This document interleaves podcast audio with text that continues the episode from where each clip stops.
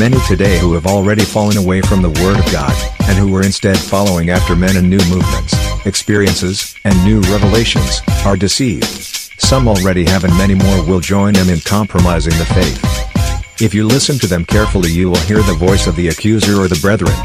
Though they can be very religious, refined and educated, and serving the Lord, though their speech is peppered with Bible quotes and they recite many scriptural truths, the motivation of their heart is more for accusation than intercession. The battle lines are drawn. We cannot ignore this war any longer. We have lost too much ground and too many souls to this army. Now we must fight for complete victory. The Biblical Editorial Review Series, The War Within the Body of Christ. Hello, and welcome to the Biblical Editorial Review. I'm your host, Clayton Rose. I want to thank each and every one of you for this wonderful radio experience. I want to apologize because last week I was so hectic and so busy uh, with a lot of stuff that I did not get the chance to really do uh, the show because it was a lot of things was going on, and I really need to take care of it. And it was not that the person was business wise, and I got very, very busy. So I said, let's go ahead and put it off and go ahead and do it this week, because I believe what we're going to say is going to do two or three things.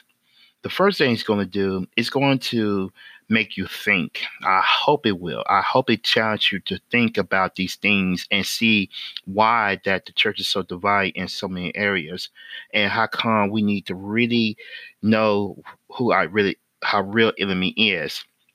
The second part is that you need to look at what's going on in our society. If we say we are believers and we say we are of our Father, we need to go out there and make a difference in our world, in the way that we conduct stuff and everything.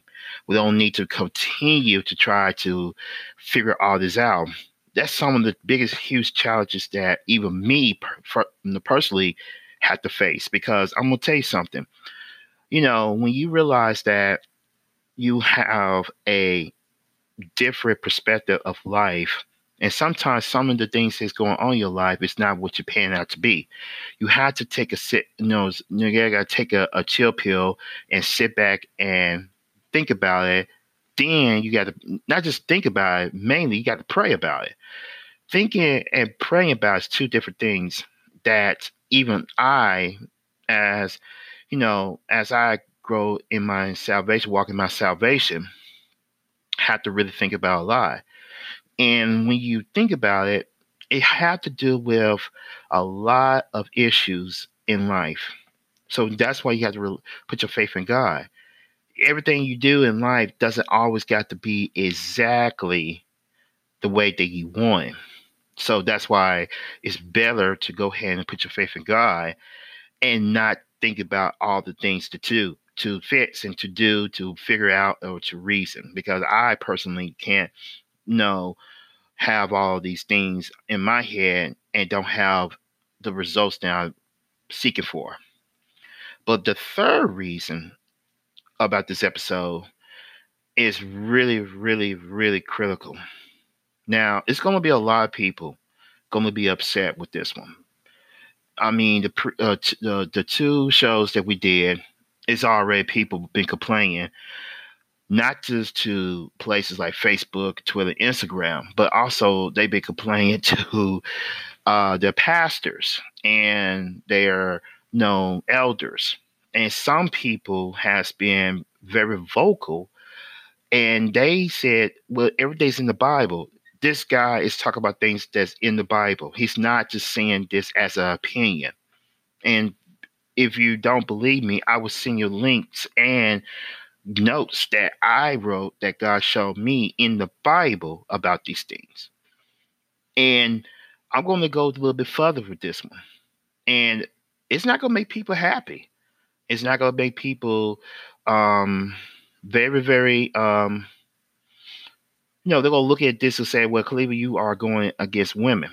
No, this is not against women. It's not against uh, anything. Because one thing about it, a lot of people want to say that God made uh, woman and man equal. In a lot of ways he did, but that's in a marriage. Key point is in marriage, that God made a man and a woman equal because they won now. And you have people who literally, I'm just going to be honest with you, want to change the perspective of what God designed. Yes, God made man first, but he also made female to help man. But that was the first marriage that he did. And this, I'm going to tell you right now, it's going to be heavy. It's going to be hardcore, because we're going to not only going after the, the truth about the whole thing, but we're going to really, really, really talk about what's going on in the body of Christ. Um, I'm going to tell you right now that it's going to be, you know, um, a very, very, very controversial uh, persona, because um, God has, you know, is very, very vocal about this thing. You know, and I mean vocal to the point that God said that, you know, God did not declare for none of this to be in the emph- emphasis on what he has described it. Now, I'm going to really comment hard on the things that's going on with this gospel according to feminism. Well, it's not just a gospel according to feminism. It is the feminist gospel. And this feminist gospel is much, much more than what we intended to be. It's so, so many people, including here at uh, the Razia Christian Radio Network, we do have people, women who are ministers. But this is not the same as a preacher, because a lot of them are directly trying to speak. They, they are directly speaking to women. They're not directly preaching to the whole body. Now, it's a lot of people do listen. And it is a uh, a, a counteractive scenario that is really, really wrong. But see, feminism is not just a woman thing. It's a it's much more deeper than that. If you look at our culture today, feminism has come into so many variations. I mean, you got men are feminists. Yeah, we'll talk more about that as well. You got even people who are in the body of Christ, who are at the foothold, foothold on the pulpit, who are feminists. And um, it's really, really started to become bad because um, because of the way that the whole thing is. It's really started to become a problem. You know, and um, people don't understand what that means. They they they think it is um, something that's new. And I'm talking about not just new, but something that is really, really bad. I mean, bad to the to the point that someone needs to talk about it. And a lot of it needs to come to grips on the truth of what the Bible had to say about that. And I'm gonna now I'm gonna come out to the to the forefront front on this, because I'm not gonna just um just just just just name it, but also I'm going to really put it out there, because some people need to tell the truth. They will say, look, um no, God did not declare for women to preach. Okay? And God did not declare for um, women to do a lot of stuff that they called to be. I mean, this here is so deep. And they trying to use Jesus Christ as a feminist. And the reason why I'm taking my time with this one, because it's really, really hardcore. So that's why I am very, very cautious not to sound harsh, but to sound much more meaningful. That's why the social justice gospel of Satan was so hardcore, and people was mad about that, upset about it. And, and I mean, I, I I personally did not like to do that show, but I, it had to be done. And now this one is going. It's one of those shows that I don't want to do, but God called me to do this. So if you think about the title of this broadcast for this week is the feminist apostate's worldview. That's basically what it is. It's a worldview that is going on in our culture today that the it's it's really started to become something that is not biblical. Even though a lot of people think it's biblical, but it's very, very much not biblical. So a lot of people don't like it. A lot of people despise of it. A lot of people wish that um, Cleveland, why are you have to be the one to talk about this issue? No, God is the one who wants to talk about this issue. Because God is showing me, not just me, but everybody else to become to, to really bring this out there, to show the light, because there's a lot of people that have their own church. And I'm going to tell you what I'm talking about here. You got a lot of uh, women pastors, and see, let me, let me emphasize this here, between someone who is a minister and they are preaching, or they are helping women become what God called them to be, and also helping women to do what God says in the body of Christ, is totally different from becoming a woman pastor. And we will have, it will have scriptures that back that up. You have lots of scriptures that will back up the reason of that.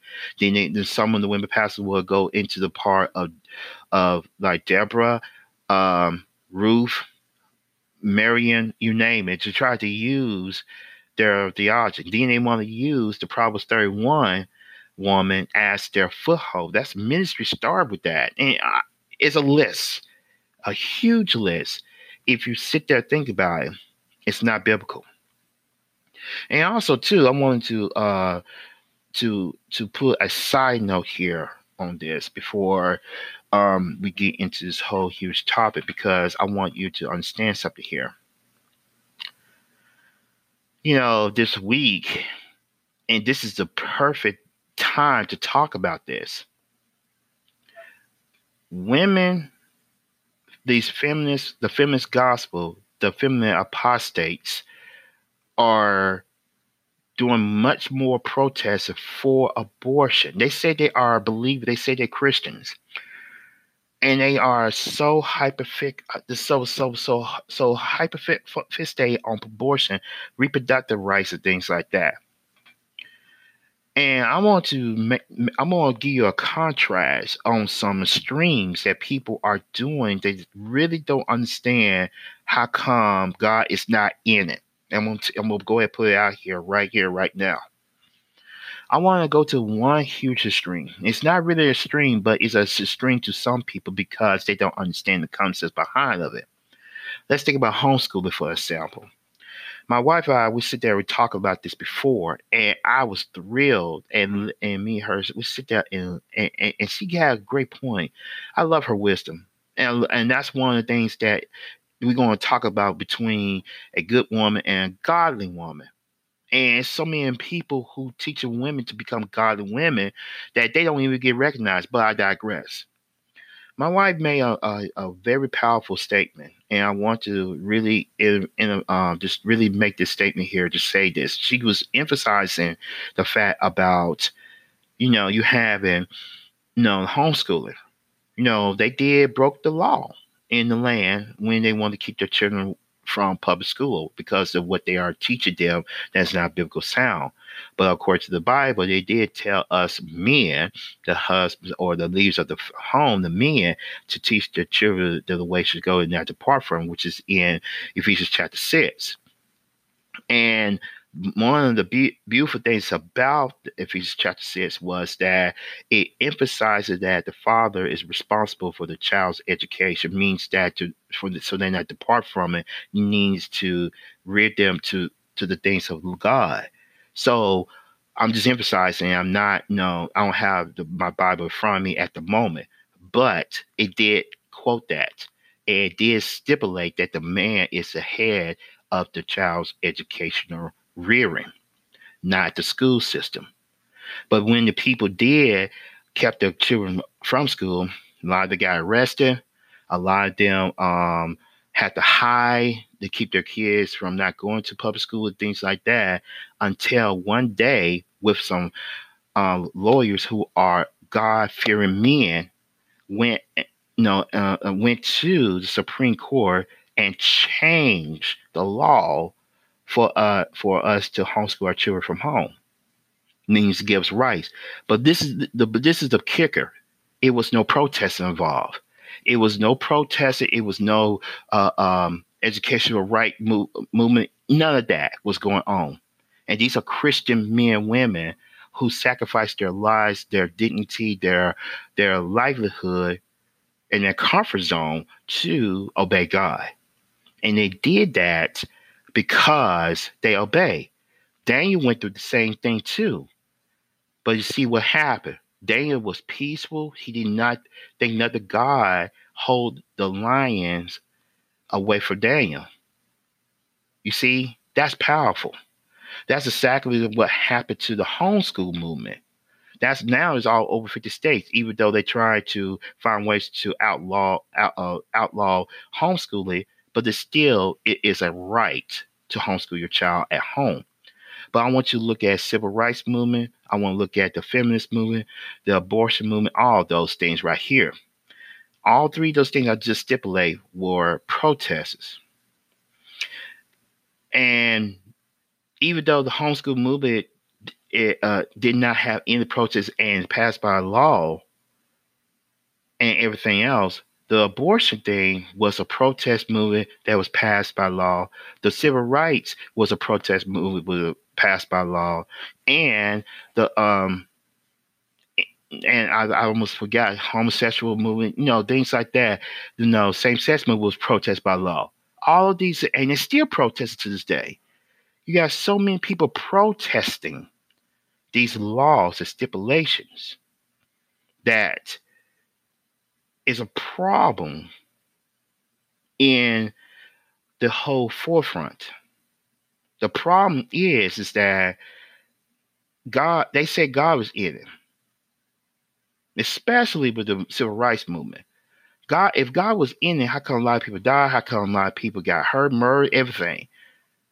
Then, if God was in it, and it was, if they were faithful and they stayed focused on God, God will move to change the law that they did with homeschooling. Abortion thing would never exist because it will not be a right for a woman to kill their child. And for the homosexual same-sex thing, you know that's depravity from the match. So think about that for a minute. You got so many issues going on in our world today that's got, that leads to protesting and doing all these things to have a public discry of something they are for and against. But if you look at homeschooling, it's not like that. Then you got up, this is the kicker. Homeschooling was started by Christians, but now secular people want to part of it because they want to really teach their children how to be far left. And, and, and it's getting worse. And now as homeschool people start to realize something here. What did we start? Well, you allow tolerance.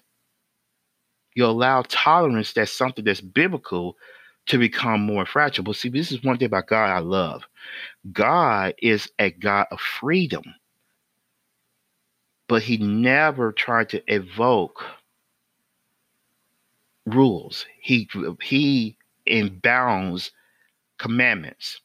And let me explain that too, because this is something we're going to talk a whole lot more as we go a little bit further with this whole thing. God never, ever taught, never push, push rules into people's lives, because rules is made by man. God always encompasses commandments because he is a holy God. He is a just God, and a, and a just God is always for justice. And when you have justice, it's a commandment. It's not a rule, because rules are made to be broken. Commandments are not. You see, because think about our laws in our country. We got rules and, and law in our country today that are broken every single day because it's made by man. But with something that's made by God, people got a choice to follow it or go against it. Because, and that means that nobody can break the commandment, or they will submit to the commandment and follow it all the way through. That is a big, huge difference. I want you to think about that, because if you if you sit and put it into this way of what people think, that God has a bunch of rules in a rule book, that's a lie. Feminists believes like that. They do believe that God has a, a certain rule, but that's why they want to change the Bible to fit their narrative. Same thing with the social justice movement. Same thing. They wanted to change the Gospels, change the Bible to fit their narrative. And it doesn't. So that's why it's very, very important to really look at the facts before you go and jump into conclusions here. The, the whole thing is, is that God never told a person or anyone to change his commandments. No, because everything that the Bible is written is inspired by God, came from God, rendered through men. So either some men who wrote the Bible are wondering, man, God, Lord, really? You know, I, I I don't know, but that's probably what they're thinking about.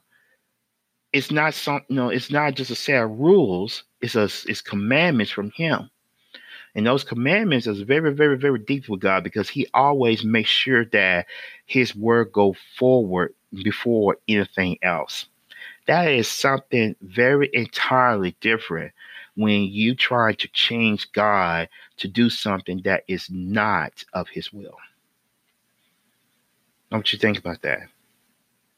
So that's why I personally believe, once we get into the study here of what's going on with the feminist apostate, you will see what I'm talking about.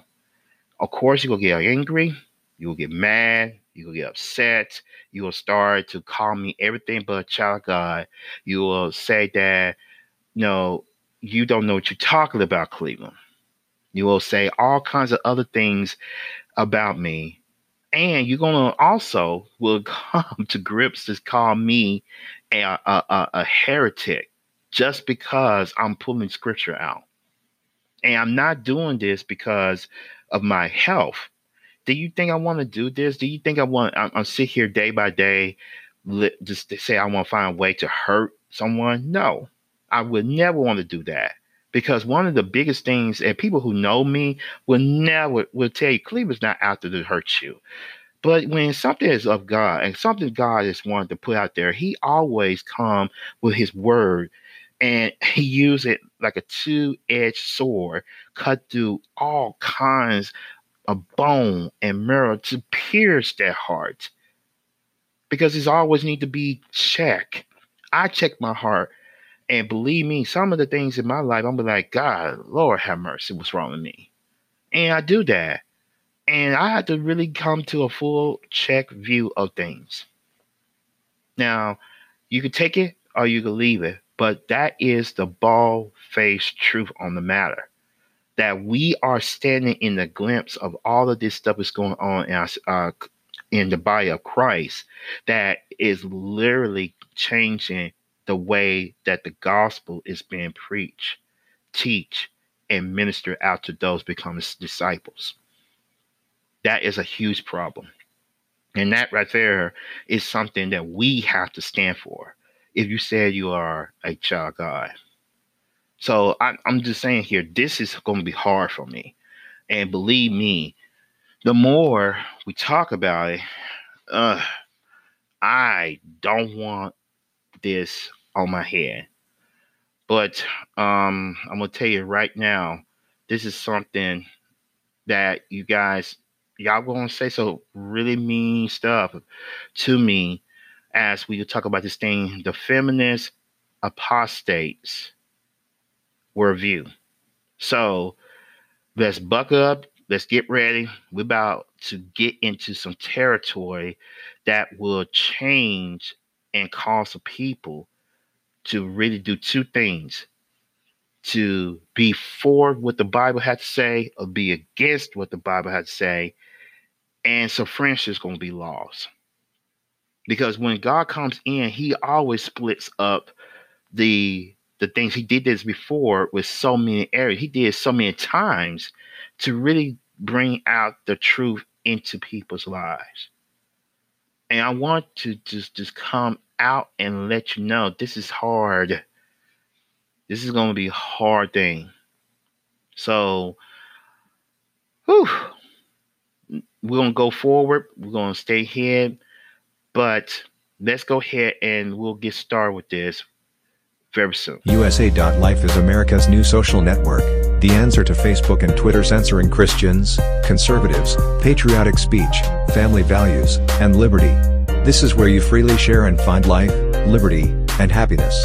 You connect with people, groups, and businesses important to you. Go to w dot u s a dot life today and sign up for a free account.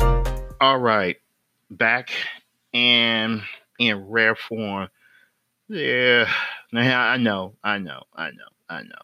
Even I, you know, I'm going to tell you something. It's really funny with all this because, you know, people really don't know what is the background of this war that's going on in the body of Christ. And, you know, it all really started way, way, way before the church was was really formed. I mean, if you look at it, I mean, the war between everything because of how God made it, between God and Satan, it was mainly what it was started right at the Garden of Eden. And lots of times we wonder the the human nature of what we do as something that we trying to figure out. I, I, I mean, I'm sitting here thinking about it even now, just like, wait a minute, you know, why are we fighting this war? Why this war what was was waged, you know, waged against us? I mean, why was this war was waged? Because of sin. And one of the biggest things that I know is now, and, you know, when you watch anything, I don't care, it's news, sitcoms, or even This uh, watch even, you know, sports events or, you know, anything that's simple in life. It's always some kind of competition between a man and a woman. And you think about it, that has started way in the Garden of Eden. Now, a lot of women now will definitely will try to fight me tooth and nail on this this whole issue here. Matter of fact, I know a lot of women will put me on a, on a particular place in their head, in their mind, and everything else about this whole issue here. I'm not trying to do that. I'm not trying to make a mockery towards women. I think God made it quite clear that it's not um, good for a man to be alone, that I'm going to make her help me to be suitable for him. I mean, God made that clear when he made a woman. He made it clear. It's no ifs, ands, buts about that. You should not cross that bridge to really assume that God really wants this to be something between a man and a woman.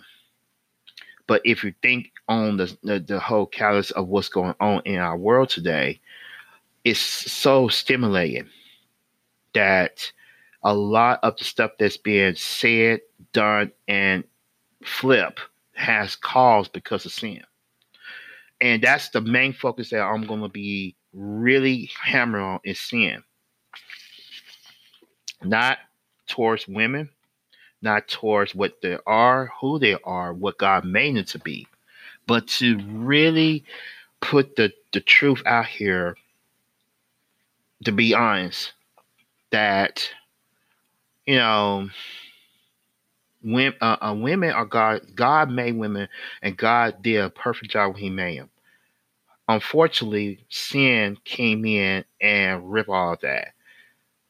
And we want to go ahead, and I'm going to tell you right here, right now, we're going to, we're going to just go ahead and put sin on the forefront. Feminism is not of God, and it never will be. Same thing of uh, of uh, uh, um, equal uh, the equality, no equal uh, inequality, all the other stuff going on. This is ripping the church apart. However, there is so many women are in the church, and do tell, that's something for men to look into. Why? Why they are there, and how come? But even from that standpoint, it's so many people don't misquote scripture, especially with the Proverbs thirty-one uh, uh, verse. They think that every woman should be entitled to that kind of life, and God calls a woman to be that way. That's not even biblical sound. And we're going to read on Proverbs thirty-one, one, uh, one uh, uh, third, the thirty-first, I mean, thirty-first chapter of Proverbs, that what God really said. I mean, God did say some stuff. He did not equivalently said this is his purpose. It was a proverb. A proverb is a wise saying, or a what? A, I know it, but it's, it's in the Bible. Yes, it's in the Bible, but that's something equivalent to why God put that there for a reason. It was never intended to be a something that a woman should be. And for one thing, a lot of women are disqualified in this. A lot of women are disqualified to be a Proverbs thirty-one woman. That's a true statement. A lot of women are. And we have in our society today that they're trying to take that into consideration, say this is the, the, the way that God wants a woman to be. No. Even my own wife could tell you that this is never what God intended for a godly woman to be. This is something, as it is was said in the Bible, that it is meant for a king to look for a wife this way. Keyword wife. It did not say um, anything else but wife. Okay? And see, this is another thing too. A lot of people go in and don't read all the verse, read the whole chapter. They read some of it to declare something that's not biblical. I'm going to read the whole thing in its entirety and let you look at this. Then we're going to go into what this stuff is all about with feminism. Let's read here. It says here, Proverbs thirty-one one. It says, the words of King Lamel's mother. That's, that's, that's all you need to know. The words from King Lamel's mother. Here he is. The words for King Lamel, the utterance which his mother taught him. His mother taught him this. He says, what, my son, and what son of my womb, and what and what son of my vows. Means that she was married. You got to have vows to be married in a lot of aspects of everything. Nor, no, do not give your strength to women. Okay. we should go and move on and go to the next. But let's continue on here. Nor your ways to which to that which destroys kings. And if you think about it, nor your ways means that your emotions, your your heart into the matter. It says it's not is not for kings, Olamil, is not for kings to drink wine, nor for princes to intoxicate drink, lest they drink and forget the law, and pervert the justice of all the afflicted. Give strong wine to him who is perishing, and wine to those who are bitter of heart. Let him drink and forget his poverty, and remember his misery no more. Open your mouth for the speechless, in the case of all who are appointed to die. Open the mouth, open your mouth, judge righteously, and plead the case of the poor and the needy. This is this is what his mother was teaching Lamil. And here is really when she started to tell you what a, a queen, a wife, supposed to be. If you are not married or divorced, you are not a Proverbs thirty-one woman. Nor does the Proverbs thirty-one woman has any kind of uh, questionable thing that is being said. Here he is. This is what you need to read. Once you keep, keep on hearing what it says, you don't need to. Un- this here should get you to understand something here. You need to read the whole chapter of Proverbs thirty-one and ask those spirit, uh, ask, ask the Holy Spirit to lead you to this truth. Not just you women, it's every man too, because everybody needs to understand what it's saying here. Because there's a lot of people in society today, right? A lot of single mothers, a lot of single women. And we're going to talk about feminism to the max. And we're going to talk about Christian feminism because this is our biblical. And we're going to do a lot of contrast of what the Bible had to say and what the world is saying and why it is on, all of this is so, so, so, so not biblical at all. Non-biblical whatsoever. Here he is. Proverbs ten, uh, thirty-one ten. It says, who can find a virtuous wife? Bingo. Virtuous wife. If you look at the word virtuous, it means something so big into the context of, of any kind of English dictionary, including Aramaic and Hebrew. It means something more valuable. There, here he is. Why? For her worth is far above rubies. The heart of her husband, keyword husband, not boyfriend, not someone you're shacking with, not your baby mama or baby daddy. Okay, here he is. The heart of her husband safely trusts her. So that means that the man got to safely trust his wife with his heart.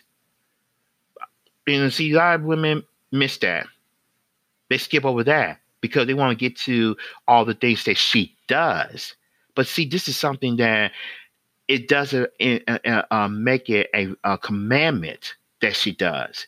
It's something that she's willing to do. Means that she submit her life to her husband, not to the life of society said she should. Here he is. Okay? She, so he will have no lack of gain. Means that she was not trying to overcome him, to try to rule over him. To, and in other words, to try to say that she is the head of the home. That's why the sin of a woman, if you go to Genesis chapter three, it indicates that very thing that the woman would desire to be with a, a man, meaning that she wants to rule over him, control him. And a lot of women doing that, especially to this day age. Feminism make that happen. Let's continue on here. Okay. She does him good, no evil. I'm going to continue on. I'm going to read this whole thing and not stop it so you can see why we need to put all this into rest here, okay? Now, all of the days of her life, okay, she seek wool at flax and willingly works with her hands. She is like a merchant ship. She brings her food from afar. She also rises while it is yet night and provides food for her household and a portion for her her maidservants. She considers the field and buys it. From her profits she plants a vineyard. She girds herself with strength and strength of her arms. She perceives that her merchandise is good and her lamp does not go out by night. She stretches out her hands to the this salve, and her hands hold the spindle, and she extends her hand to the poor. Yes, she reaches out her hand to the needy. She is not afraid of snow for her household, for all her household is clothed with scarf. She made tapestries for herself. Her clothing is fine linen and purple. Her husband is known in the gates when he sits among the elders of the land. She makes linen garments and sells them and supplies sashes for the merchants. Um, she uh, strengths, uh, uh, strengths and honor are her clothing. She shall rejoice in time to come. She opened her mouth with wisdom, and, and on her tongue is the law of kindness. She watches over the ways of her household and does not eat the bread of idleness. Her children rise up and call her blessed, and her husband also praise her. Many daughters have done well, but you will see them all. Charm is deceitful and beauty is passing, but a woman who fears the Lord shall she shall be praised. Give her of the fruit of her hands, and let her own works praise her in the gates. Okay, makes sense so far. Why am I reading this? Here is why. We're going to give you what that of Christian feminism is. But let's go into this whole thing of what is feminism. Okay? What is it? Why is this bad? How come this is going on here? Well, feminism is entirely is exactly what it is. It is a due diligence of why um a woman wants to be what she is. Well, this is what it is to the world, that feminism, Christian feminism. And I'm going to just read this here to the full effect. It's a school of Christian theology. No, it's not, but that's what it says in Wikipedia, which seeks the advance and understanding of equality of men and women morally, socially, spiritually, and in leadership from a Christian perspective. Christian feminists argue that contributions by women and an acknowledgement of women's values are necessary to complete understanding of Christianity. That's not biblical sound, but we'll talk a little bit more in a minute. Christian feminists believe that God does not discriminate on the basis of biological determined characteristics such as sex and race, but to create all humans to exist in harmony and equality regardless of race and or gender. Christian feminists generally advocate for anti-intrinsist or excissorist Appalachian sentimentalism. Now, I know I probably said that wrong, but that's what it says here. As part of their belief system, acknowledging that gender identities does not, uh, do not mandate a certain set of personality traits. Now, it's really going against the Bible. Let's continue on. Their main issue includes the the the, orda- the, the um orientation of women, biblical equality in marriage, recognition of equality, spiritual mobility, reproductive rights. let's continue on. I'm going to read a little bit more. The integration of gender-neutral pronouns within writings and readings of the Bible, changes the Bible, and the search of the feminine or feminine transcendent div- uh, divine.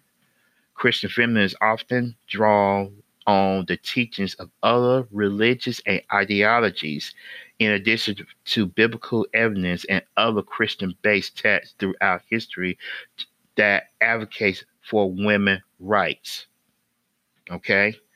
And I'm gonna, I'm gonna read this here to to sum it all once and for all.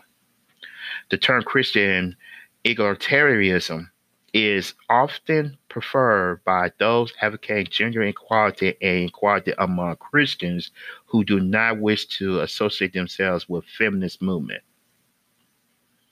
In other words, this here is exactly why feminism is not biblical. Because they are talking about gender re- reproductive rights, which is abortion, integration of gender-neutral pronouns, because when God is talking about he, they said that he's a male, and they don't like that. And, I mean, it's been like that since God made man, that he always referred to himself as he or a male, or a figurehead of male, because he's a father, and you got the Father, Son, and the Holy Spirit. And then they said, well, what's the Holy Spirit? Is it a female? No. See, that's where he goes in. That's the Spirit of God. And people want to use it to try to constitute their belief. So that's not biblical. None of it is biblical. But this is what's going on, because we go back to Proverbs. And this is where a lot of women believe that this is what a woman is supposed to do, go out aside the family and do her thing to bring stuff to the family. No, this is totally wrong. This here about the Proverbs thirty-one woman, oh man, let me tell you something. That's another subject and a half to really talk into so many calibers about the Proverbs thirty-one woman. But it's not even where the Bible stated. So let's see what the Bible had to say about feminism. Because here's the question that is especially important to Christian women. Okay. Does the word of God address feminism? That's a good word. Does the word of God address it? The modern concept of feminism was not presented during the time that the Bible was written, but that does not mean the Bible has nothing to say on the basic issues of feminism. Okay? Now, even when the scriptures seem to be silent on something that affects us today, there are eternal principles that speaks to the underlying issue here. First, we should define feminism. Okay? Now, since the term has a different had different meanings from different people, basically, feminism is a philosophy that advocates equal rights for women and men socially, politically, economically, and in other words, in other ways. Early feminists fought for and and won the suffrage for women. They did, like Susan B. Anthony and um, uh, I think Sojourner uh, uh, Truth. That's probably for uh. the black suffrage too, but we could go a little bit further here. But today's feminist goes further than demanding e- equal treatment of men and women. However, most feminists fight for language equality, saying chairperson instead of chairman, even if the person is questioned is a man or a male, and gender equality. Redefining femi- uh, femininity and masculinity. That's true. The more radical feminists actively seek to overthrow any vestige of male dominance in society. And this is going on. It's, it's even in the church. To the point of opposing the biblical roles of a husband and wife. The def, the defiant, they define abortion on demand and promote lesbianism. They do. Radical feminists deny that there is any difference between a man, a men and women, teaching that any perceived differences between the sexes is due solely of social conditioning. That's what's going on right now. Why is going on? Well, because think about it. If that is going on in so heavily, man, shoot, think about it. That stuff um, is really, really problem. It's problematic. And we have so many things that's going on in our society that's causing that. Because think about it, the modern feminist is a counterfeit solution to the real issues of inequality of women in a sinful society. Feminists, you know, arrogance uh, to itself the right of demand, respect, and equality to every aspect of life. Feminism based on um, arrogance and is to the opposite of call to be born again believer, to be a servant. The modern militant feminists call women to rise up and rebel against the order that God has given to mankind. That brand of feminism seek to impose humanistic values in di- uh, direct uh, in. Let me hold a second here. Something is really powerful. I just thought about this. Because it is an in, uh, in direct opposition to the word God. That's why it's really, really so, it's, it's really messed up that you have women as preachers. Mm. That is the di- big, huge difference. Feminism was originally a positive movement focused on giving women the basic rights God intended for every human being to have. It was. Tragically, feminism now focuses on destroying all distinctions in the role of men and women. It does. So what then should a Christian view of feminism? A believing woman who is seeking to obey God and walking in peace and grace should remember that she has equal access to all spiritual being and blessings in Christ. There is neither Jew nor Gentile, slave nor free, male or female, for you all one in Christ Jesus. Galatians chapter three, verses twenty-eight. Right? A movement, a movement, right? That's what it is, a movement. And a believing woman should not allow herself to be used as a pawn in a worldly agenda of feminist movement. They shouldn't. That's why these protests is going on. That should give you some kind of warning. This is not biblical. So why are we so hyper focused on the the uh, the callous on this this matter? Because think about it, and I'm gonna read this here.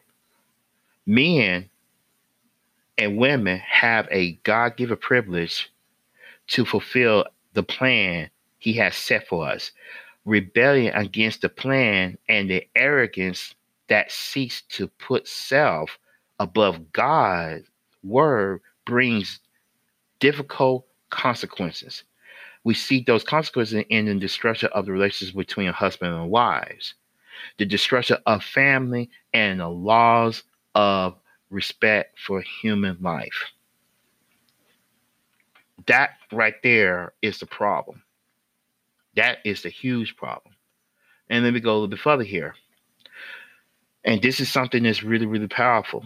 For everything in the world, the cravings of sinful men, the lust of the eyes, and the boasting of what he has does, comes not from the Father, but from the world.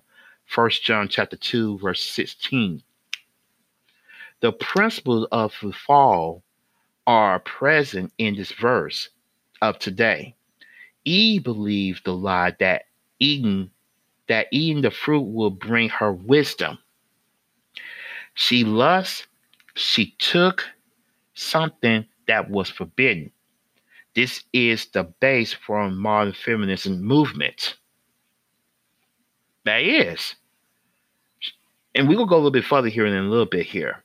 women has brought into the lie that feminism will bring them the power of freedom that they that think they want and deserve. However, the promise is empty, and for the premises of the root of all of this is pride. Pride goes before fall, Proverbs chapter sixteen, verse eighteen. This is what is the problem, and this is something we need to address. So thinking about it like this here, in the last decade has since the rise of the society that is so concerned with political correctness and so sensitive to be offended by the civility has lost its way. However, this is really nothing new, for there are always being inequality in the world. It is sad but true that the artificial barriers has always di- uh, divided humanity, barriers that have no base in God's word. It is sin in the heart that causes inequality. It is sin that causes men to treat women the way they are meant to be, demeaned and objectified themselves. But that is a powerful God that we serve, and He does change things. But see, this is farther. This is farther from everything we have said and told. So now we need to get into the base of why this is going on, and we will in a few minutes. Stay tuned. U S A dot life is America's new social network, the answer to Facebook and Twitter censoring Christians, conservatives, patriotic speech, family values, and liberty. This is where you freely share and find life, liberty, and happiness. You connect with people, groups, and businesses important to you. Go to w dot u s a dot life today and sign up for a free account. All right, welcome back to this powerful thing about the feminist apostates worldview. This is really, really, really, really starting to become, man, okay, Cleveland, you are you are hitting a, you know, a hornet's nest on this. Well, we're about to get into a little bit more here of why we need to talk about this. And here is some of the things that's going on. The feminist Feminism remains one of the most urgent issues in the church is facing today, as shown by the increasing confusion over gender roles in marriage, family, and churches now, with the growing number of theologians and denominations advocating radical gender egalitarianism. We must answer many questions about women in the church and in the wider culture. In other words, in order to do this, we first, first, no, we need to really understand why this is happening. And we need to develop this thing to understand why the, their, the feminists have a worldview like they do. Let's go into this a little bit deeper, deeper here. Okay, then we're going to talk a little about the various stuff that is really sickening, because a lot of times we need to really pass this this this line here, and we need to go into this in a way that really comes to the perspective of feminism. Now, I'm going to read something here, and I picked this up online, and um, it's really, really good. And I'm going to read a lot of it because this here is really, really deep. And I'm going to just blaze through it, because I believe what was written is written May twenty-seventh, twenty twenty. Or two thousand three. That's several years ago. That's like sixteen years ago. And it was written by Susan Boland. And I'm going to read this here. I'm going to read it. And I'm going to read it directly to what is going on here, because this is the worldview. The worldview of feminism has a, has permeated just about every aspect of American life, education, and culture. We see it in the way men are portrayed in, as lovable but stupid buffoons on television programs, movies, also on even music, they do this. We see it in the ways boys are punished and marginalized in school for not being enough like girls. We see it in political correct speeches that attempts to change the way people think by harassing them for their choice of words. The anger and frustration that drove feminist history is legitimate. Women has been devalued and dishonored ever since the fall of man. Well, technically that's right, but it's wrong, because if you look at it, women have caused this because of sin, because they believe in lie from the devil. But let's continue on here. The very real harmful inequalities needed to be addressed, and it's important to honor some of the success of, of feminist activists. But at the same time, we need to examine and expose the worldview that fuels much of the feminist thought. This is true. Modern-day feminist goals, it got its major start with Betty Friedan. Now, Betty Friedan is an atheist. She's a Jew. She, her husband was a full-blown communist. Okay? Yes, she was married. But her husband was a complete abusive man. And she drove that anger that she had towards men because of her husband. And she became a feminist. That's a true statement. Because here, because think about it. If you think about her, her book called The Feminine Mystique, in which she coins the phrase, the housewives blahs, to describe millions of unfulfilled women.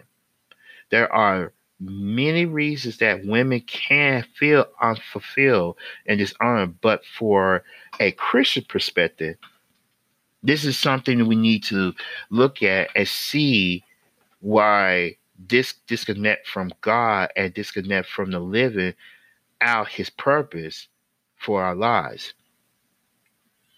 Now, this is this is something that we need to look at, because Betty Friedan looks unhappy, unfulfilled woman and diagnosed the problem as patriarchy, meaning a man lead a woman, which mean you know, which is in a male-dominant society. If women are unhappy, the reason is that men are in charge. That's the main reason why they acted the way. Now, the early feminists decide that women are opposed because bearing and raising children is a severe limitation and liability. What makes women different from men in, uh, equals to weaknesses, the weakness of them. The next step then is and, and was to overcome the difference so that women could be just like men. The invention of birth control pill helps fuel that illusion. Then abortion, then homosexuality, or, or you know, L G B T Q, all this other th- stuff, and women's rights, and the list goes on. Now, here's some more. Out of the conscious raise, uh, raises groups in the nineteen seventies came a shift of the view of women's differences. Instead of seeing those differences as a weakness, they now saw those differences as a source of pride and confidence. It was now a good thing to be a woman. The next step in feminist thought was the woman, the women were not just equal to men, but better than men. That spawned famous quotes from Gloria Steinem, which is another feminist, that a woman without a man is like a fish without a bike. Male bash became a sport in the nineteen nineties. This is during my time. No, I'm serious. This is what's going on. It's a lot of people don't understand why a woman want to be single. They don't want to be married. But let's continue on here. Feminists said, feminism said, the problem with patriarchy, male-dominant society, the problem is actually the sin within a God-ordained hierarchy. in our fallen world, there are there are going to be problems between men and women, especially abuses of power. We must not confuse abuses of structure with this structure itself. Okay, that to the point of what's going on in the church. And I want to put this in the emphasis on here, because it's very important. We need to come to grips with here what's going on in the church. Feminism has a permeate uh, our culture that we should not be surprised that it has an impact in the church as well. Religious feminists uncovered the church women, blah, blah. Okay, they did. People become aware that, for the most part, women are regulated to serve positions like making coffee and rocking babies. If a woman has gifts in teaching, shepherding, administration, or evangelism, she was out of luck. The Magna Carta of Christian Feminists is in Galatians chapter three, verse twenty-eight. In Christ, there are no male or female. However, the context of this verse is not about equal rights. Okay, this is what's going on. And we're going to talk about why the rise of women preachers came up in a minute. But that all believers have the same position of humanity as the foot, you know, at the foot of the cross. The issue is is not capacity, but God ordained positions within the God ordained authority structure of male leadership. Other biblical passages that goes into detail about gender dependent roles should show that Galatians uh, three twenty-eight cannot mean the the obliteration of those roles. There are two main areas where religious feminists seek to change gender roles: the roles of women in the church and the roles of women in marriage. I want you to repeat that right now. The roles of women in the church and the role of women in marriage. The discussion has produced two camps: egalitarians and complementarians. The egalitarians are the feminist camp with the emphasis of equality of roles, not just value. They believe that hierarchy produces inequality. So that means God's hierarchy produces the inequality within the women. That's what is really going on. And the, and that different means un, un, uh, unequal. That is in a lot of terms of why a lot of stuff is going on with the stuff is going on today. And that's why we you look at it and say, wait a minute. So you're saying, Cleveland, that the stuff is going on in the church is because they bring all this into the church. Well, let's continue on here, because you, you got the you got the understanding here. But let's continue on here. The solution, therefore, this is their solution, is to get rid of the differences between men and women roles. Women should be ordained, allowed to occupy the office of pastor and elder, and exercise authority over others in the church, instead of the difference in the roles of the husband and wife. Spouses are called mutual submission. That's not biblical. That's what's going on today. Here's some more. The egalitarians are reacting against very a very real problem in the church, but the problem of authority, but the problem of authoritarian men and women reg- regulate to minor servant positions is due to the abuse and dis- distortion of the hierarchy God designed. Now, egalitarians reject the male authority structure along with the abuse of the structure. This is what complementar- uh, complementarians believe right here. They believe that God has ordained a hierarchy of authority in the church and within the families that reflects the hierarchy of authority within the Trinity. And just as there are equality in the Trinity, there are equality in the church, and the marriage beca- uh, because we are made in the image of God. Now, women are just as gifted as men, but there are biblical restrictions on the exercise of some of those gifts, such as not teaching men from the position of authority and not occupying the office of pastor and elder. In marriage, wives are called to submit to their husbands, and mutual submission in the marriage is no more appropriate than submission to submission of parents to children. Christian feminists did not evaluate which structure of, of uh, structures of hierarchy of leadership were there because God designed them that way. They just demand wholesale change, but some things are worth keeping. Just like, thinking about it, Titus, Timothy, perfect example of that. They are saying that Paul, if you don't believe me, Paul made this very, very clear, and I won't go to it because it, obviously you don't believe what I'm saying. Because I'm gonna go ahead and come to the cuff here because Paul was saying this in in a lot of terms of what's going on here. And I'm going to go ahead and read this here because this here is powerful.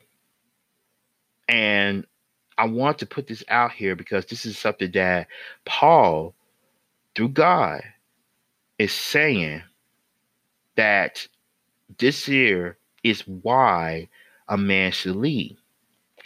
Here it is, First Timothy chapter two, verse one. It says, prayer for all men. Okay? And I want to read this here because this has got a pivotal point here. And I really want to focus on this.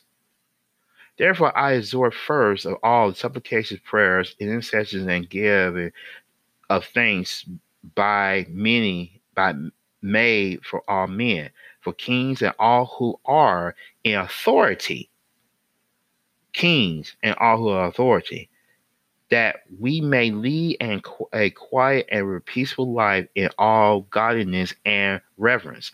For this is good and acceptable in the sight of God our Savior, and who desires all men to be saved and to come to the knowledge of truth. For there is one God, one mediator between God and men, the man Christ Jesus, who gave himself a ransom for all, to be testified in due time, for which I was appointed a preacher and an apostle. I am speaking the truth in Christ and not lying, a teacher of the Gentiles in faith and truth. Here is where Paul put the whole thing in. I desire, therefore, that the men, okay, pray everywhere, lifting up holy hands without wrath or doubt. In like manner also that the women adorn themselves in a modest apparel, by priority and mo- um, a, a moderation, not with braided hair or gold or pearls or costly clothing, but which are proper for the women professing godliness with good works. Let a woman learn in silence with all submission.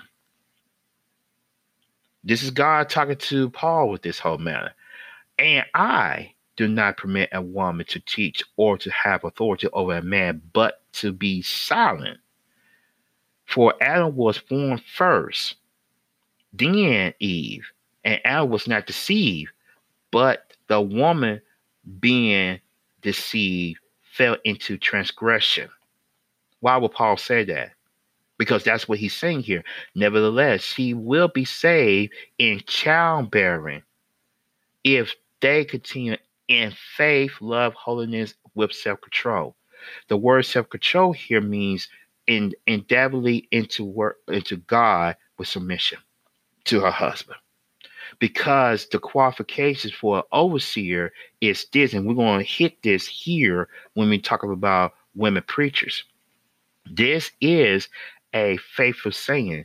If a man desires the position of a bishop, he, not woman, He desires a good work. A bishop then must be blameless, the husband, not wife, of one wife, not two women, but not a single woman, not even a position to be an apostle or a preacher, but one husband, the wife of one wife, temper, sober mind of what? Good behavior. This is chapter three of First Timothy. Okay, right? Good behavior, good hospitable, able to teach. The husband had to be able to teach, not given to wine, no violence, no greed for money, but gentle, not quarrelsome, nor covetous, one who rules his own house well, having his children in submission with all reverence. For if a man does not know how to rule his own house, how will he take care of the, uh, of the church of God? If that is on a male uh, of a man, what makes you think that a woman would do it? Not a novice, lest being puffed up with pride, he fall into the same combination as the devil. Moreover, he must have good testimony among those who are outside, lest he fall into reproach and in the snare of the devil. This is a lot of things that a man has to do to even become the position of a bishop, of an overseer, or a pastor. This is not only in Timothy, this is in Second Timothy, and it's also in Titus. So why would a woman want this position to be, to rule over a man? Why? Why would a woman want this position to rule over a man? Good question, huh? I mean, it is so disturbing because it is so many ways defines the common denominator that that this here is what God has called man to be. They're saying that you have to submit because the woman needs, you know, that that submission. She needs to be submitted to because she did she was deceived. But a man is called to do what God called him to do, to lead a home. Not for a woman to leave the home. And I know what you're thinking. You, I know exactly what you're thinking. Cleveland, why? Why would God allow women to preach? No, he didn't. Society did because of feminism. I'm not joking here. You think I'm okay? I'm gonna I'm gonna put this in this perspective right now, and let's let's continue on of why Christian feminism is bad. And I'm going to disarm the history of it, and I'm going to put it into a perspective of it, because I want to tell you this is what God did not do this. Here he is. Let's go to the history of it for a few minutes here. That some Christian feminists believe that the principle of egalitarianism was present in the teachings of Jesus and the early church movements, but this is as a highly contested view by many feminist scholars who believe that Christianity itself relies heavily on gender roles. Now, I'm going to tell you something that's really need to be said here. It's not all based on women. Feminism is not based on women. It's some men involved with this. A lot of men involved. I mean, we're going to read a little bit more here, okay? And put it into a nutshell of why this stuff is happening, okay?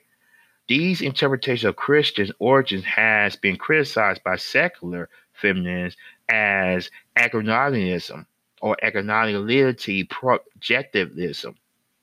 I don't know. They use all these words. It doesn't make sense. I understand them more because it it it. I'm gonna put it in a nutshell. They try to say that you can't enter, uh, you can't chronicleize where this comes from, because some of these people are not Christians, but they link themselves to they people who call themselves Christians to say this is what is happening. Let's continue on here. They talk about all this stuff was contemporary ideas back into the first century in the mid mid-ages like Julian of Norwich and Hildegard of Bingen. Okay, explore the idea of divine power with both masculine and feminist characteristics. Feminist work, feminist works from the fifteenth and to the seventeenth century address objections to women learning, teaching, and preaching in religious context. One of the pro uh, uh, uh, proto-feminists was Anne Hutchinson, who was cast out of the Puritan colony of Massachusetts for teaching on the divinity of and women and the rights of women. She did, because she really was trying to strike the chord, talk about we need rights. The first wave of feminism in the nineteenth century and the early twentieth century includes the increased interest of the place of women in religion. Women who were campaigning for the, for their rights began to question their inf, inf, inferiority, both within the church and in other spheres, which had previously been justified by church teachings. Now, some of the Christian feminists of this period were Mary, not Mary, Marie Margaret, Catherine Bushnell, Catherine Booth, Frances Wheeler, and Elizabeth Castaigne.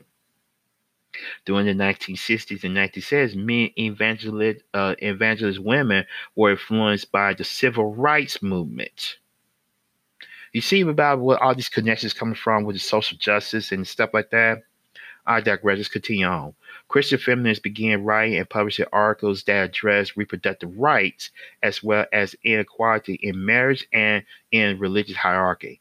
In response to those articles, groups such as the E W C, or the Evangelist Women Caucus, and the E S A, the Evangelist of Societal Action, were formed in order to create a society movement in the church toward equality, which was motivated by Christian feminist ideals that God created all people as equals.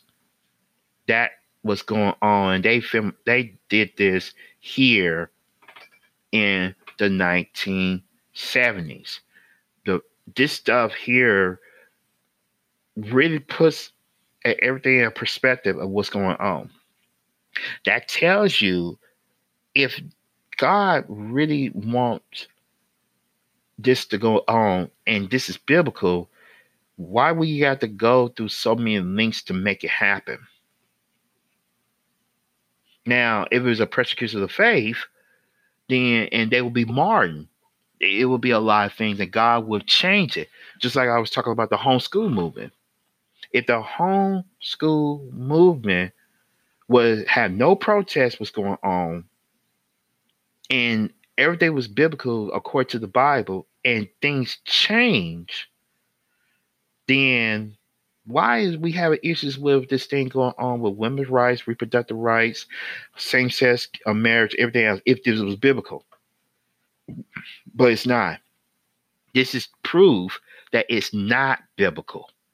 This is proof that God did not want this to continue on, because it brings, it takes them out of what? Their role as a woman, as a wife. There's a lot of women in our society today really believe they are called to preach. There's a lot of women in society believe that. I mean, preach. I ain't talking about minister. Difference between minister and preaching is two different things here. Preaching is the act to be at the pulpit and be a pastor and lead a flock. Ministering is that you're using the gifts that God give you under the influence and under the leadership of God through the Holy Spirit to minister to people who could be of, of the same faith, like women and children. That's the difference. And we have so many people leaning and believing that we should have that construct to really say, hey, you know, um, this is this is this is crazy here. And this is what's going on. But let me let's do this here. And I want to put this into the perspective of why that women never call a woman to preach. Never call a woman to preach at all. And I'm gonna we're gonna have scriptures that proves that. But I just proved it right here in First Timothy about it. What makes you think that God changed his mind all these years? That's what's wrong with the feminist movement. And it's not, like I said, it's not because of women. It started with that, but they was persuaded by men who was standing by the faith, but never, ever go and pray to the Father God about it. So this is a problem that's across the board, no matter what. So we're going to continue on, and I'm going to, to bring up about women preachers on the last segment. I know this has got to be said, so I'm going to say it, and we're going to talk about it in a few minutes. Stay tuned. U S A dot life is America's new social network, the answer to Facebook and Twitter censoring Christians, conservatives, patriotic speech, family values, and liberty. This is where you freely share and find life, liberty, and happiness. You connect with people, groups, and businesses important to you. Go to w dot u s a dot life today and sign up for a free account. All right, we are back, and I do thank each and every one of you to be part of this, because um, I know that a lot of people will get stipulated about it because of the way everything is being surfaced, talk about, and so many meanings that's going into it. But I want to really touch this subject matter into the reason of why it needs to be touched. It needs to be talked about. It needs to be said on that, because now we are going into the meat and potatoes of the whole thing and why this thing is really, really getting bad in the church and why is there a division in it. Now, a lot of people will assume that the division is all because of the things that's not going on, and they bring all the stuff we already talked about, the the the, the rise of progressive Christianity to the social justice gospel. Now, we are actually going into it with the feminist apostates worldview, to the point of now we are going to see why all these things is happening. And we're going to go into this by actually putting into a perspective about, can a woman be a pastor or a preacher?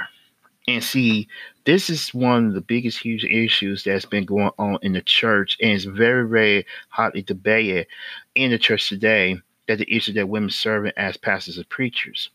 Now, as a result, it's very important not to see this issue as a men versus women. It's not. There are women who believe women should not serve as pastors, and that the Bible places restrictions on the ministry of women. They do. And there are men who believe that women can serve as pastors, that they are not restrictions on women in ministry. See, that's where the problem leads right there. Now, it's not the issue of chauvinism or discrimination. It's really the issue of Bible interpretation. It was a woman that one uh, um, person was telling me about, and matter of fact, sent me some link. I can't find her with a lick, but I want to tell you several women who were involved, and a lot of them are pastors, preachers of the of, of no, in supposed to be in the body of Christ. But see, this is some problem with that, because God did not call woman to, um, women to preach. It never did. Now, the word God proclaims a woman should learn in quietness and full submission. It did not permit a woman to teach or have a, have authority over a man. She must be silent. And that's in First. Remember, we read this in First Timothy chapter two, eleven and twelve. In the church, God assigns different roles to men and women. These and this is the result of why mankind is created in the way we which sin enters into the world. First Timothy chapter two, verses thirteen and fourteen. Now, God, through the Apostle Paul, restricts women for serving in roles of teaching and or having spiritual authority over men. This preludes women for serving the as pastors over men, which definitely includes preaching to them, teaching them publicly, and exercise spiritual authority over them. Now, a lot of people will say about this teaching them in public here at the Resilient Christian Radio Network. Let me clarify two things about this. Teaching them publicly is like if you having a big thing like Joyce Myers or Beth Moore or um, Paula White or even some of the people from like um, Tony Evans doors of them doing. That's that's preaching publicly to a widespread men, but not a conference for women. You see, see, uh, and if it was a conference for women, then that conference for women are focused on women things.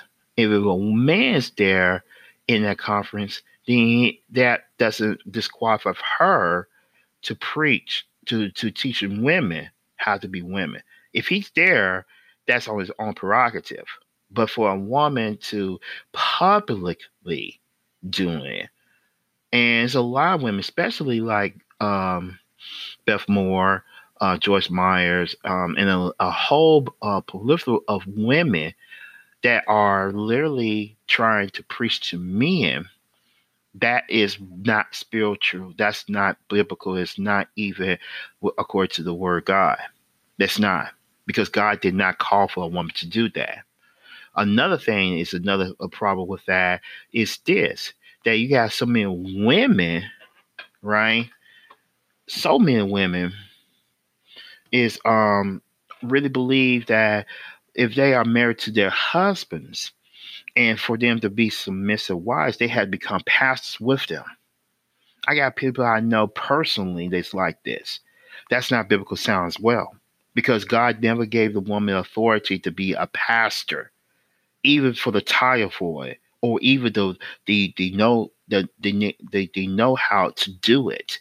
Because if God did, then it would be biblical sound when she's married to her husband, she become a pastor. But it's never invoked into the word of God of that notion. Here he is, because there are so many objections to this view of women as pastoral ministry. A common one is that Paul restricts women from teaching because of the of the first century. Women were typically uneducated. That's not true. However, in First Timothy chapter two, verse eleven to fourteen, nowhere mentions educational status. If the education was a qualification for ministry, then the majority of Jesus' disciples would would not have been qualified. This is something that's wrong with a lot of these theological seminaries. A lot of theological seminaries has put in the emphasis that you should have some kind of backing you know the scripture, but it did not qualify that. It you should be reading your script. You should read the word of God every day, and you should be very versed into it. But it never say you should be educated into the point to go to some uh, institution to learn the scriptures.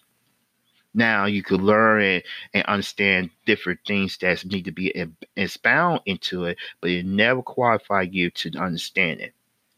That's the truth. You do need to understand the scripture from the Holy Spirit persona, because once you understand it, that's where the Holy Spirit will lead you to the truth.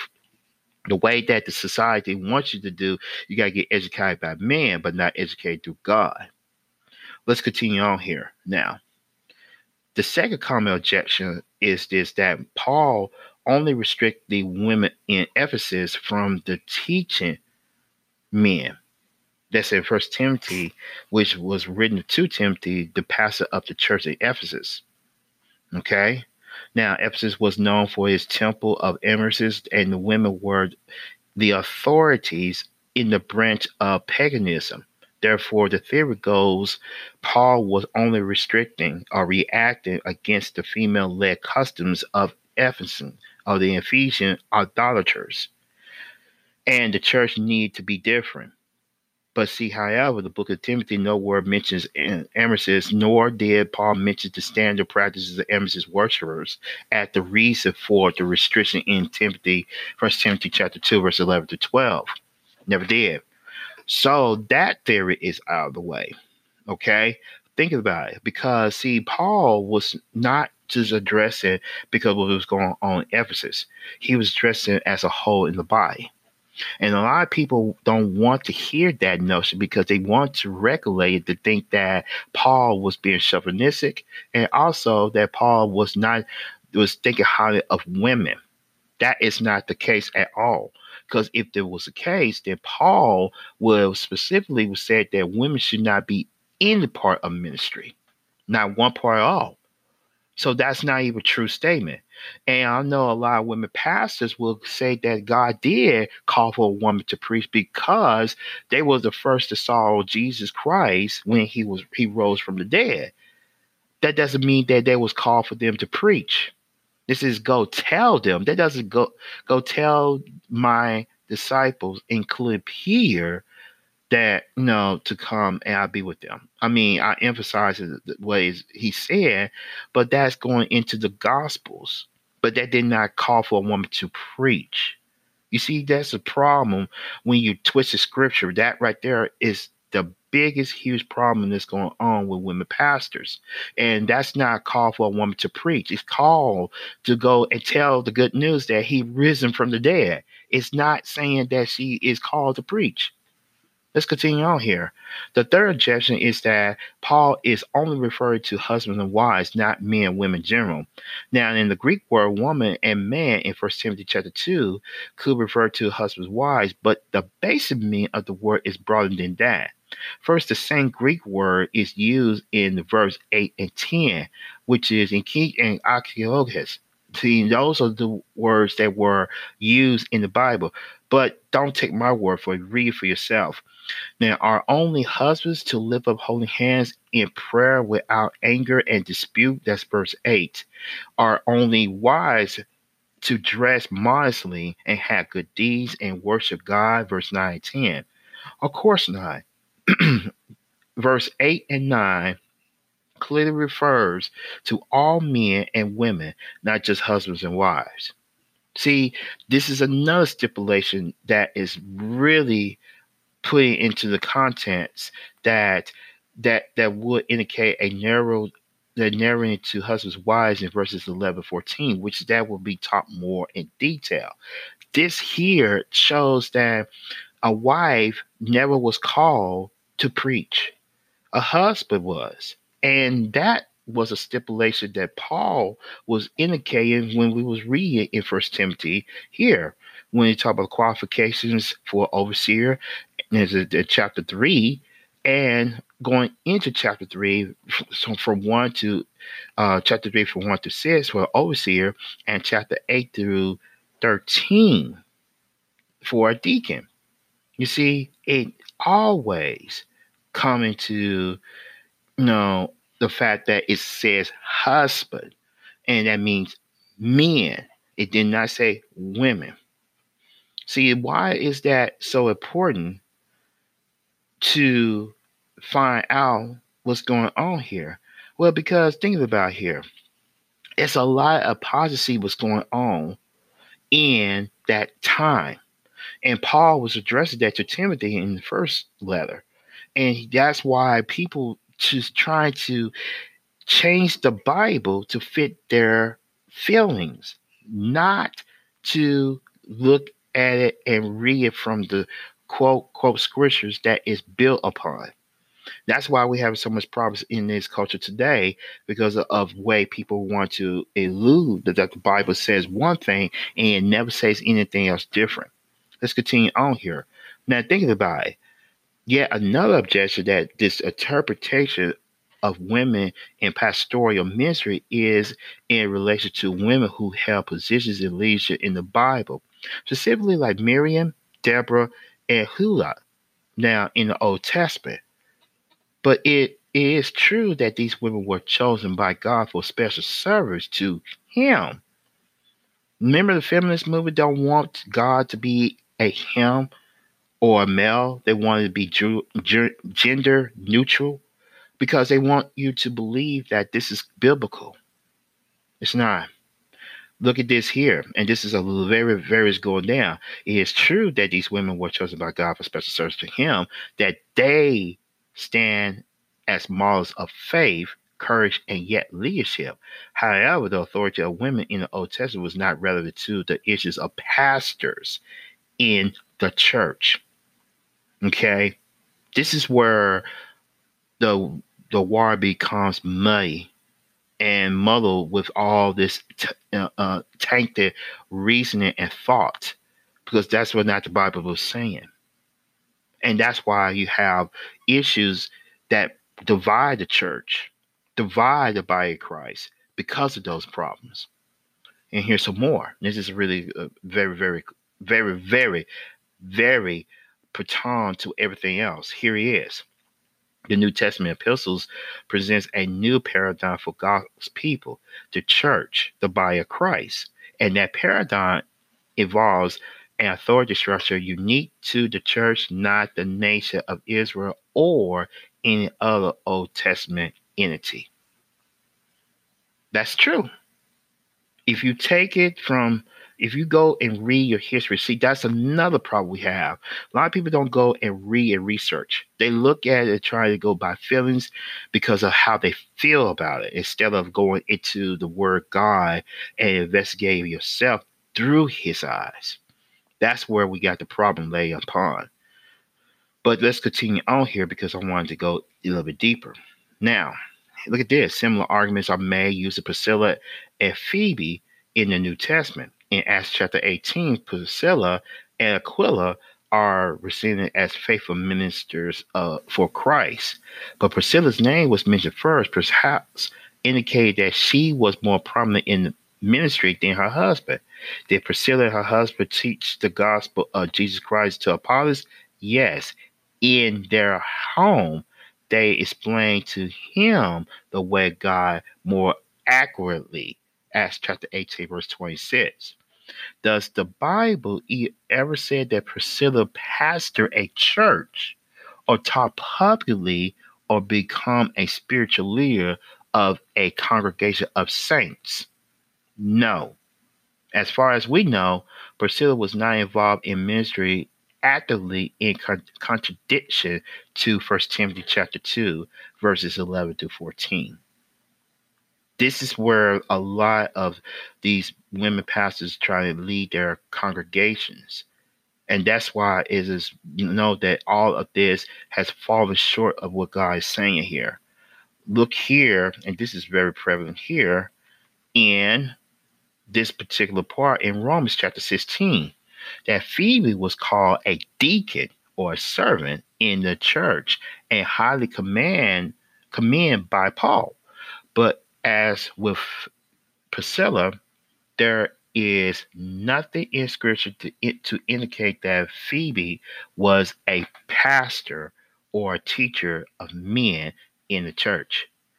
Able to teach is given as a qualification for elders, but not for deacons. You can read that First Timothy chapter three, verses one through thirteen, Titus chapter one, verses six through nine. I mean, that is in the Bible. This is the word God. This is take. This is not taking God. This is not taking the word out of God out of context here. Here's another problem here, because see, I want you to look at this in the way that God's looking at this. The structure of First Timothy chapter two, verse eleven to fourteen, makes the reason why women cannot be pastors perfectly clear. Verse thirteen begins with, "For given the cause of Paul's statements in eleven, in verses eleven to twelve, we should. Why should women not teach and have authority over men? Because Adam was created first, then Eve." And Adam was not the, the one that was deceived. It was the woman, Eve, who was deceived. Verse thirteen and fourteen of First Timothy chapter two. God created Adam first and then created Eve to be a helper for Adam. The order of creation has universal applications in the family, Ephesians chapter five, verses twenty-two through twenty-three, and in the church. The fact that Eve was deceived is also is also given in First Timothy chapter two, verse fourteen. A reason for women not to serve as pastors or have spiritual authority over men. That does not mean that women are gullible or that they are all more easily deceived than men. If all women are mostly easy to deceive, why would they be allowed to teach children who are easy to deceive and other women who are supposedly more easy to deceive? Think about it. The text simply says that women are not to teach men or have spiritual authority over men because Eve was deceived. God has chosen to give men the primary teacher authority in the church, not women. See, this is where a lot of people miss this whole scripture in First Timothy chapter two, verse fourteen. And that's why we need to bring some clarity into it because of that reasoning. But here's some more here. Now, many women excel in gifts of hospitality, mercy, teaching, evangelism, and helping and serving. Now, what does that mean in teaching? It goes back to what we were just talking about, teaching children and other women how to be, t- teaching children to understand what God sent through their husband or the man God, from the man God at home too. And also teaching other women how to be wives. That's not going on today. A lot of these ministries don't teach women how to be wives today. A lot of them teach them how to become independent, self-centered, and very, very, very rebellious towards God and their husband. And that's really what God never called a woman to do that. But that's what's going on today.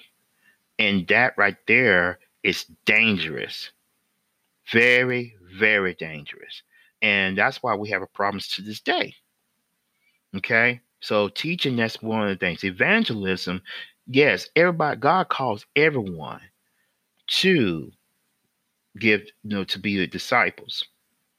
Okay? Everyone. Men and women. So that's another thing that's a misconception. And yes, helping and serving. Women are great with doing that. Hospitality and mercy. God built women to do these things. But this is this this will answer your question. Why so many churches are acting feminine? Let's continue on here, okay? Let's continue on here. Much of the ministry of the local church depends on women. Women in the church are not restricted from public praying or prophesying. First Corinthians chapter eleven, verse five. Only for having spiritual teaching authority over men. That's what's going on with women and women preachers today of that notion. Okay? They have it as a spiritual authority, that God gave me the authority to really preach the gospel. If you hear things from anywhere, from women like Beth Moore, Joyce Meyer, Hillsong, you name it, or other ministries that want to say uh, things against men and making men look small, because a lot of ministries are like that. Almost nearly ninety percent of them are. And that's really not good. It need to empower men and, you know, to really become men. But that's that's another that's another topic for another day. Now, the Bible nowhere restrict women to, for from exercising the gifts of the Holy Spirit, which is in First Corinthians chapter twelve. Now, women just as much as men are called to minister to others and demonstrate the fruits of the Spirit, Galatians chapter five, verses twenty-two to twenty-three. And to proclaim the gospel for to the laws. And that's going into Matthew chapter twenty-eight, verses eighteen to twenty, Acts chapter one, verse eight, and First Peter chapter three, verse fifteen. God has ordained that only men are to serve in positions of spiritual teaching authority in the church. This is not because men are necessarily be better teachers or because women are inferior or less intelligent, which is not the case. It is simply the way God designed the church to function. Men are to set the example of spiritual leadership in their homes and through their words. Women are to take the lesser authoritative role. Women are encouraged to teach other women, Titus chapter two, verse three to five. The Bible also does not restrict women from teaching children. The only activity women are restricted from is teaching and having spiritual authority over men. This precludes women from serving as pastors uh, to men. This this does not make women less important, but any means, but rather give them a ministry focus more in agreement with God's plan and his gifting of them. And that is the main reason why it is so important to stipulate the fact that God never called a woman to preach. This here proves that the Bible clearly, specifically specified that God wants woman, a woman to be involved in the church, but not to preach. This is the why the feminist gospel is so, so, so bad and it's evil. Because think about it. There is nothing meek about feminism. The dictionary defines meek as being humble in spirit or manner, suggesting retiring mildness or even cowarding submissiveness. Very docile. Okay? Very docile. Feminism is not humble in any way, but is a calamity and demanding, a foolish woman of clamors.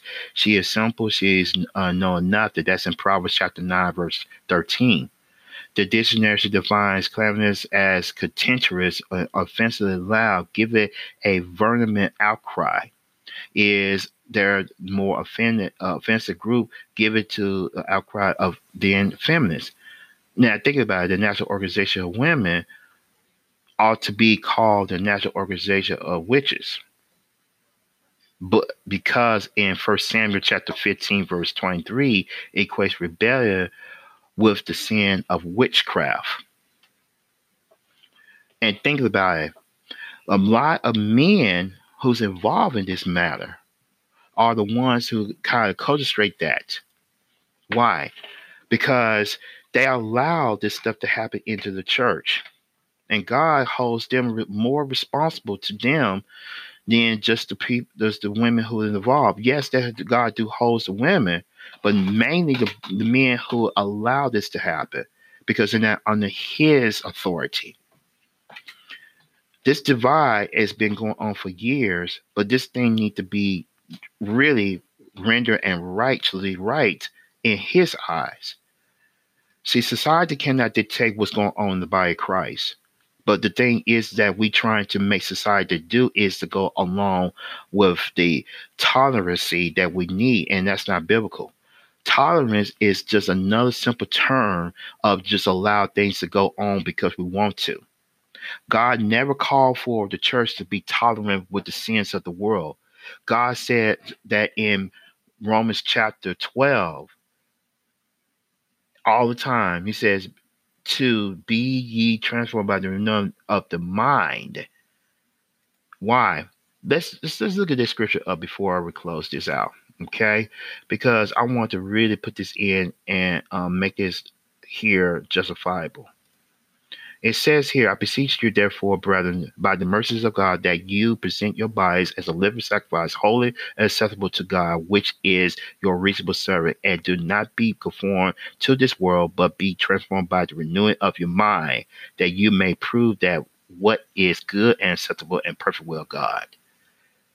That's what God wants us to do. And that's why it's very important to understand that we are not of this world. We're not. If you are a Christian and you say you are, you're not of this world. You are a true bona fide believer of Christ.